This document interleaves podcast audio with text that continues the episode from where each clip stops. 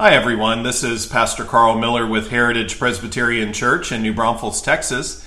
Thanks for joining me again in this Bible Reading with Pastor series in the book of Proverbs.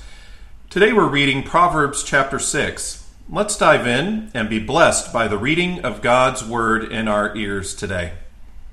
My son, if you become surety for your friend, if you have shaken hands in pledge for a stranger, you are snared by the words of your mouth. You are taken by the words of your mouth. So do this, my son, and deliver yourself. For you have come into the hand of your friend. Go and humble yourself. Plead with your friend. Give no sleep to your eyes, nor slumber to your eyelids.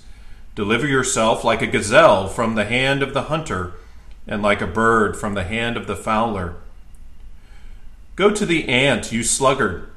Consider her ways and be wise which having no captain, overseer, or ruler, provides her supplies in the summer and gathers her food in the harvest.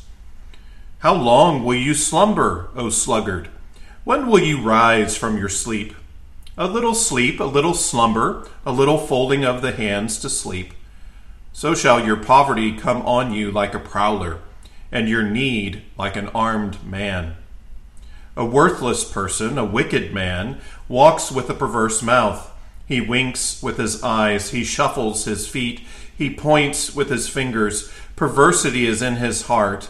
He devises evil continually. He sows discord.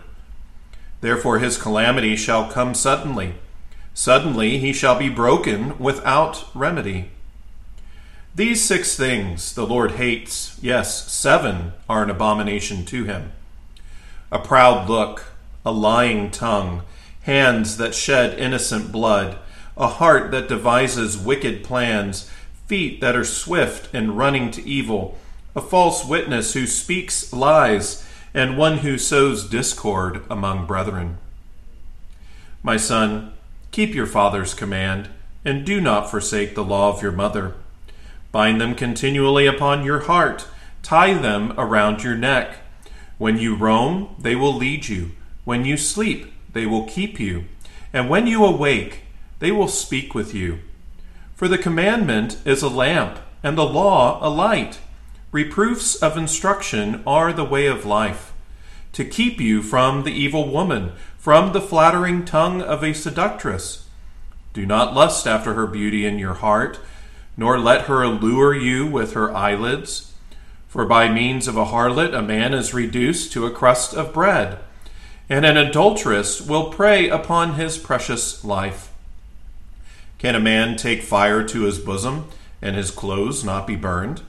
Can one walk on hot coals, and his feet not be seared? So is he who goes into his neighbor's wife. Whoever touches her shall not be innocent. People do not despise a thief if he steals to satisfy himself when he is starving. Yet when he is found, he must restore sevenfold. He may have to give up all the substance of his house. Whoever commits adultery with a woman lacks understanding. He who does so destroys his own soul. Wounds and dishonor he will get, and his reproach will not be wiped away. For jealousy is a husband's fury. Therefore, he will not spare in the day of vengeance. He will accept no recompense, nor will he be appeased, though you give many gifts. Amen and amen. May God bless the reading of his word to us here today. And may you be encouraged, and may you have much zeal to walk in the obedience of Christ and in accordance to his very word, in accordance to these very words of wisdom, as you see and hear God's call through Solomon, as you hear the great dangers of pride and sloth and lust, etc. Well, I pray that you're blessed, and I pray that you'll join me again next time as we read Proverbs chapter 7. God bless you and we'll see you then.